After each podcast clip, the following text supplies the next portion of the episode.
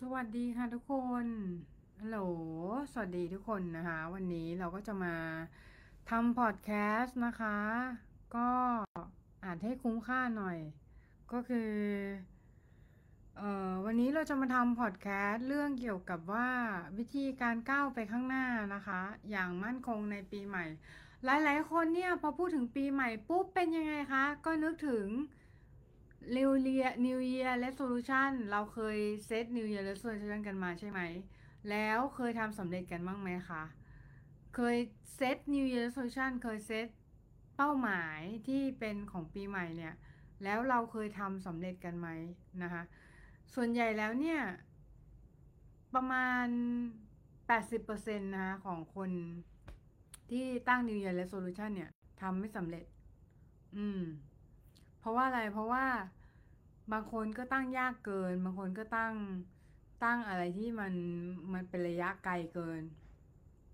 วิธีการคือถ้าอยากจะตั้งเป้าหมายนะอยากจะตั้ง resolution เนี่ยให้เริ่มเริ่มจากก้าวเล็ก ๆ ก่อนเนาะเริ่มจากก้าวเล็ก ๆ ก่อน เริ่มจากก้าวที่เป็นอะไรที่ค่อนข้างที่จะ personal ก่อน personal ก็คือเป็นอะไรที่ เหมือนกับเราสามารถทำได้ง่าย ๆก่อน อย่างเช่นสมมุติว่าเราเราบอกว่าเราอยากจะลดน้ำหนักสัก5กิโลเนี่ย เราลดให้ได้1โลก่อนไหมลดให้ได้0.5กิโลก่อนไหมคือซอยเป้าหมายออกมาเป็นเป้าหมายย่อยๆก่อน แล้วดูว่า action plan คืออะไร action plan ของสิ่งนั้นคืออะไรอะไรอย่างเงี้ยคือเพราะว่าไม่งั้นน่ะเราก็จะหลงทางเราก็จะรู้สึกว่า เฮ้ยทำไมเราอะไปไม่ถึงไหนเลยทั้งนั้นที่จริง ๆ แล้วเนี่ย เรามีศักยภาพนะ แต่ว่าไม่รู้ไม่รู้ตัวเองว่าจริง ๆ แล้วเราจะต้องพัฒนาตรงส่วนไหนบ้างอะไรเงี้ย อืม เพราะว่าอะไรเพราะว่า เราไม่ได้ค้นหาไม่ได้แบบค้นหา passion ไม่ได้อะไรมาแต่แรกตามขั้นตอนเนี่ยมันก็มีขั้นตอนของมันเนาะในการที่จะพัฒนาตัวเองอะ่ะ เออเนาะเพราะฉะนั้นน่ะการที่เรานะการที่เราตั้งเป้าหมายใน New Year เป็น New Year Resolution ไม่ผิดนะ เพราะว่าหลาย ๆ คนเนี่ยอาจจะ reflect ตัวเองว่า เอ้ย ปีที่แล้วทำอะไรมาบ้างใช่ไหม ปีที่แล้วทำอะไรมาบ้าง เออ ปีนี้อยากทำอะไรอะไรอย่างเงี้ย ซึ่งซึ่งมันก็เป็นเรื่องปกติมาก ๆ เลยสำหรับคนที่ต้องการที่จะพัฒนาตัวเองนะ มันก็จะมี New Year Resolution ของทุกคนออกมาว่า ปีหน้าฉันจะทำอะไร ปีนี้ฉันจะทำปีนี้ reflect ตัวเองซิว่า ทำอะไรสำเร็จไปบ้างแล้วอะไรอย่างเงี้ยเพื่อให้ตัวเองมีกำลังใจมากขึ้นใช่ไหมแต่ว่าสิ่งที่สำคัญที่เราจะลืมไม่ได้เลยก็คือเรื่องเป้าหมายที่มันเป็น chunkable goal อะมันต้องสอดคล้องกับสิ่งที่สิ่งที่เราเป็นนะสิ่งที่เราเป็นสิ่งที่เป็นเนื้อแท้ของเรา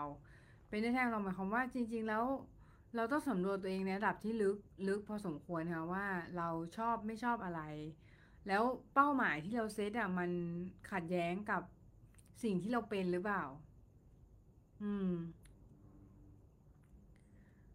แล้วมันจะมีทางไหนบ้างที่จะไปถึงจุดนั้นได้ มันอาจจะไม่ได้มีทางเดียว มันอาจจะมีหลายทาง มันจะไม่ใช่แค่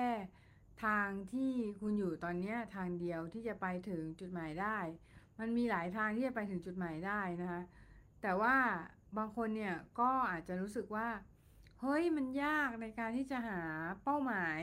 ในการที่หาจุดหมาย ทุกวันนี้ก็ยังไม่รู้เลยว่าความหมายของชีวิตคืออะไร อยู่ไปทำไมอะไรอย่างเงี้ย จริงๆแล้วอย่าไปหามากอะความหมายชีวิตอะเพราะว่าจริงๆแล้วความหมายของการใช้ชีวิตอะมันก็คือการใช้ชีวิตนั่นเองเนาะอืม ไม่ต้องไปคิดมาก แล้วก็อยู่อยู่ให้อยู่ให้เป็นอยู่ให้เป็นอยู่ให้อยู่ให้